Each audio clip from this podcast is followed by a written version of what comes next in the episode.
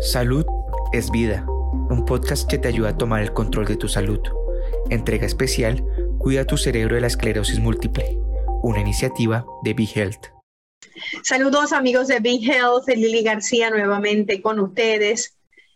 ¿Qué hace un adolescente cuando de repente y de la nada su madre es diagnosticada con esclerosis múltiple, una condición que no solamente puede ser mortal, sino que puede llevar a la incapacidad aun cuando la persona esté viva. Pues apoyar a tu mamá, eh, buscar alternativas, pero no conozco muchas que hayan dedicado su energía y su esfuerzo a crear una fundación. Y en este caso estamos hablando de la Fundación COMS, Community Organization of MS, eh, o sea, Multiple Sclerosis and Cancer, y me, estoy, y me refiero a, a Vilmari Ocasio, a quien tenemos hoy con nosotros. Vilmari, bienvenida a Be Health. Hola, muchas gracias, Lili. Vamos a comenzar por el principio. ¿Qué edad tenías cuando tu mamá fue diagnosticada? Bueno, cuando mami fue diagnosticada, ella tenía bueno, yo tenía 15 años, entonces era bastante joven al escuchar esas palabras. Algunas veces las personas me preguntaban, ¿qué tiene tu mamá? Y yo no tengo ni la menor idea, como que es algo con múltiple, pero no, no, no estaba segura ni nada. Entonces estaba demasiado joven, acababa de cumplir 15, entonces tenía mi quinceañero y todo, y después la noticia a final de ese año. ¿Y, qué, eh, qué cómo, cómo, te la, cómo te dio esa noticia tu mamá? O sea, ¿cómo, ¿cómo tú respondiste y cómo estaba ella respondiendo un diagnóstico tan difícil? Pues fue bien fuerte, ya que eh, como que ella trabajaba en una industria, era bien activa todo el tiempo, siempre le gustaba ayudar a las personas, todavía le gusta ayudar a las personas, pero era activa, siempre pues estaba envuelta en todo en beleco que había en el trabajo. Entonces, de la nada, cuando la diagnosticaron, um, yo me acuerdo que la primera vez que estuvo medio raro era que íbamos para una actividad de familia y ella no pudo pararse de su cama, no, no podía. Entonces, ahí fue que estábamos como que, ok, ¿qué tiene? ¿Qué tiene? Y de la nada, pues ahí fue al hospital y le diagnosticaron que después fue sillones de ruedas, bastón, carnet de impedido, que fue como que un cambio bien drástico que tuvimos que adiestrarnos como familia bien rápido. ¿Y cómo está ella hoy, antes de entrar en lo que es la fundación? Sí, ella está bien ahora porque ella siempre mantiene una, su mente positiva y trata de, vivir una vida normal porque cuando uno tiene la condición, pues cualquier condición puede ser cáncer, ah, cualquier, cualquier cosa que uno tenga, pues eso no lo debe de parar para así pues seguir con su vida, que eso es lo que ella ha hecho. Ella ahora mismo, digo, los medicamentos, eh, desgraciadamente todos los años salen eh, nuevas investigaciones, nuevos medicamentos. Ella está medicada, ella puede caminar o está en silla de ruedas. Es un poco de ambas. Um, ella sí está medicada para que así pues la esclerosis múltiple no sea progresiva. Trata, no mejora nada, pero sí pues mantiene la condición como está, estable. Como está. Sí, y ella puede caminar, pero no en, en la, larga distancia. Ok. Sí, utilización de ruedas en ese. Y, y, entiendo que tú desde niña eh, participabas con las niñas escucha y, y, te ganaste un premio que es bien importante, que es el Gold Award. Eh, eh, y, y, se te considera dentro de esa organización como una de las líderes latinas, hispanas más importantes. Así que muchas felicidades. Y todo esto ha tenido que ver con esta causa de la esclerosis múltiple. ¿Qué te, qué, qué te dio la idea de empezar esta fundación? bueno, a mí cuando yo me acuerdo que yo salí de un taller y yo le empecé a hablar con, con, mi mamá, yo estaba como que a mí pues me interesa educar a las personas sobre esclerosis múltiple y el cáncer. Y fue algo que, que me motivó ya que por, nuestra, por mi experiencia con mi familia, que nosotros pues, no sabíamos ni pronunciar la, la palabra esclerosis. La palabra. Exacto, y también pues tampoco sabíamos de la condición nada, ningún tipo de información. Yo pensaba que mi mamá pues iba a morirse y cuando uno aprende de, y se educa sobre esa condición, uno entiende pues que pueda hacer que tenga efectos secundarios, como lo es, pues que no puede caminar mucho, no puede hacer, tiene que tomar sus breaks más, más a menudo. Seguro, lo más suave. Exacto, que cuando uno se educa, pues ahí, ahí es que uno, uno pues está más tranquilo. Y eso pues era el mensaje que yo quería brindarle a las personas que estaban con familiar o ellos mismos con la condición, que todo va a estar bien, que pues va a ser chocante cuando escuchen esas palabras, pero que siempre hay una luz al final del túnel. ¿Y tú estabas en high school todavía? Sí, yo estaba en high school. En high school. ¿Y, decidiste, eh, ahí es que nace la fundación o es más tarde? Porque entiendo que después fuiste a universidad, ¿no? ¿Qué edad tienes ahora? Pues ahora yo tengo 23 años. Sí, 23 años. O sea que ya hace 8 años del diagnóstico de tu mamá. Sí, y esto pues comenzó um, eh, con un proyecto de medalla de oro de la Girl Scouts. Ahí es que yo comencé en el grado um, cuando yo tenía 17 años, para mí que para 12 por ahí. Entonces, ahí es que comencé a hacer eh, talleres en mi, en mi escuela, a hacer campañas educativas fuera también de la escuela, porque la mayoría de, de, las cosas pues fueron online también.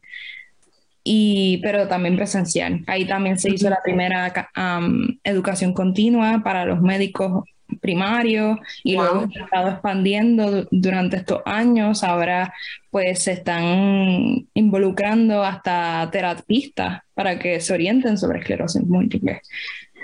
Eh, incluiste también el cáncer en la, en la Fundación COMSC. Eh, la educación no es solamente en la esclerosis múltiple, sino también el cáncer. ¿De dónde viene la conexión?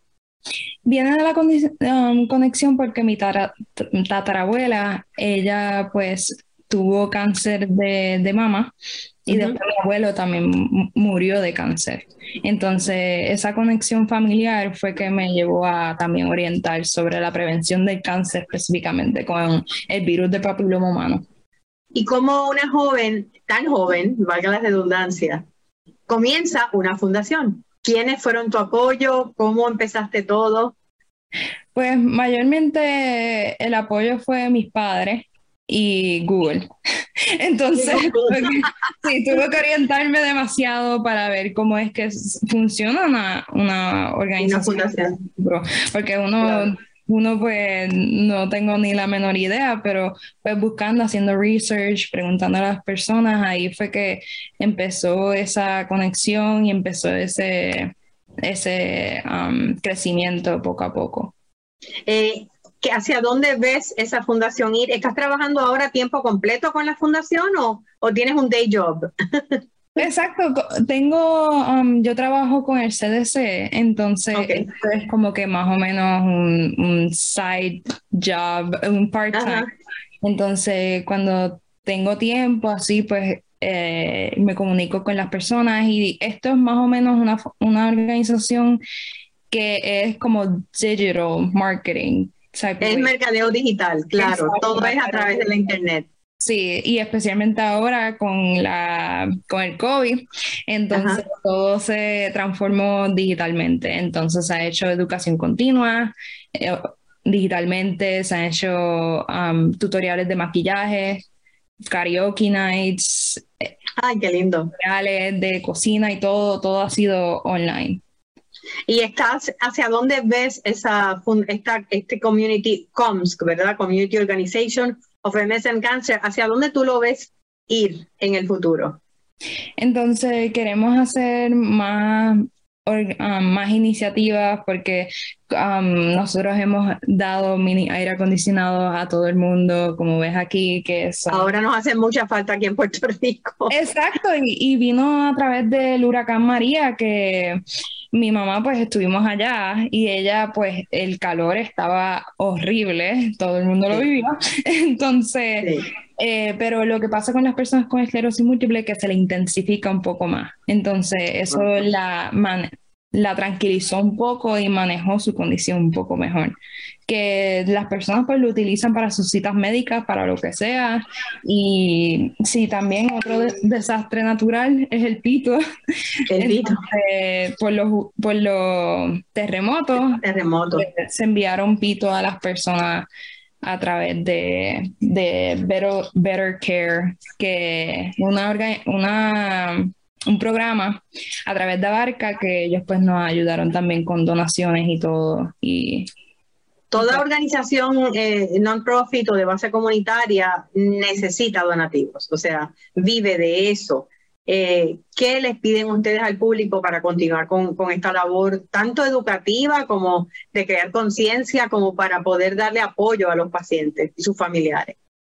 Sí, que nosotros siempre le decimos a las personas que, que donen porque uno está, nosotros lo hacemos voluntariamente, entonces nosotros no, no cobramos nada por nuestro servicio y el impacto pues se le se, se, llega a las personas, las personas son bien agradecidas y de verdad es bien necesitado a las personas que tienen esclerosis múltiple. Algunas veces eh, ellos como que están solos, están completamente solos porque um, either el papá o el familiar que lo está cuidando no puede, o si no, su pareja pues lo deja por la condición, como que es muchas cosas. Entonces, nuestra organización sin fin de lucro, nuestro fin es educar y ayudar al paciente, eso, eso es lo primordial. Entonces, nosotros le pedimos al público en general que done a través de nuestra página de Facebook, Community Organization of MS and Cancer Inc. O también. Así mismo lo pueden encontrar en Facebook. Eh, C-O-M-S-C. Um, o completo, completo, completo, completo. Community Organization of MS and Cancer. Sí, en Cancer Inc. Ahí dice, o hay una, como un botón color azul que puede um, presionar. Exacto, y dice donar, que estas donaciones totalmente son para los pacientes, no es nada para nosotros, y de verdad que le, le abre las puertas a ellos para que sepan que no todo es negativo, que todo va a salir bien, porque siempre están así bien con la autoestima baja y eso, y eso es lo que queremos quitar. Yo me imagino que tu mamá, tus padres y tu familia tienen que estar tan orgullosos de ti y de lo que has logrado. Sí, ellos siempre me apoyan en todo, en todos mis embelecos, entonces siempre están ahí en cada actividad al lado mío, que ellos siempre han sido em, mi motivación para seguir ayudando. Ahora mismo tú estás en Estados Unidos trabajando. Sí, estoy, estoy trabajando. por eso es que todo se, ha transformado online. Online. Eh, algo pues negativo que pasó al mundo, entonces para nosotros nos facilitó ya que pues era bastante difícil ir allá y todo y hacer las actividades en persona, entonces todo se movió para Zoom, Teams, todo, todo online. Pero tu familia sigue viviendo en Puerto Rico, tu, tu mamá sigue acá, en Puerto Rico. ¿O ella está en Estados Unidos también? Está en Estados Unidos um, porque está ayudando a mi hermano también y todo. Um, mi hermano está en la universidad, entonces. Ok.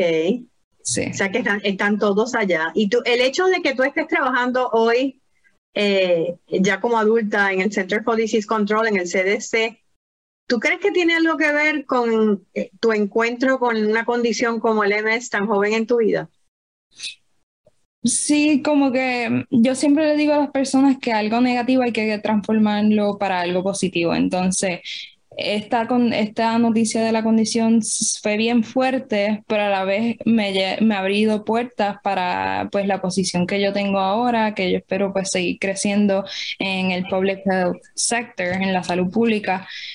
Y, y, pues seguir educando iniciativas nuevas y también um, una de las cosas que me abrió bastante las puertas fue um, que fui líder para que se aprobara una ley en Puerto Rico. Entonces, esas fueron algunas iniciativas que, que me llevaron a, a, donde yo estoy y pues especialmente mi familia que me ha ayudado entre... ¿Cuál fue esa ley? Fue el, registro obligatorio para las personas con esclerosis múltiple. Que no existía. No, no existía en Puerto Rico, estaba en el Senado, en, eh, en calendarios, que lo que faltaba era que pues, bajara el hemiciclo para que se aprobara y también pues irse a la Cámara de Representantes. Entonces yo fui la cabildera para que esa, esa, esa medida se aprobara en ambos cuerpos legislativos. ¿Y, cuán, ¿Y cuán relevante, Vilmari, es que tengamos ese registro hoy en día? Pues nosotros podemos tener una cuenta exacta de las personas que tienen la condición en Puerto Rico y a través de eso podemos pedir fondos legislativos para que así pues las personas pues tengan su sillón de ruedas, tengan su andador, tengan toda todo lo necesario para vivir una vida normal. Una vida normal a poder aportarles con eh, equipo que necesitan para eh, independizarse dentro de la condición. Gracias, Vilmari. Nuevamente repito, Community Organization of MS and Cancer. Lo pueden buscar en Facebook. ¿Tienen página web también o no? Tenemos Instagram. Instagram. Instagram. ahí sí es C-O-M-S-C y con un dash abajo, una rayita abajo. Una rayita abajo para, para poder comunicarse con ellos, si quieren sugerir o hacer un grupo para alguna charla, taller, eh, sobre cualquiera de estos temas, eh, para eso están. Muchísimas gracias, te auguro muchísimo éxito dentro del campo de la salud pública. Eh, esa inspiración llegó, como tú dices, en algo que podría haber visto como negativo. Y sin embargo, hoy tu mamá sigue estando productiva, sigue echando para adelante eh, y ha sido tu inspiración. Así que muchísimas gracias a ti por lo que haces por toda la comunidad de pacientes y sus familiares de MS y cáncer.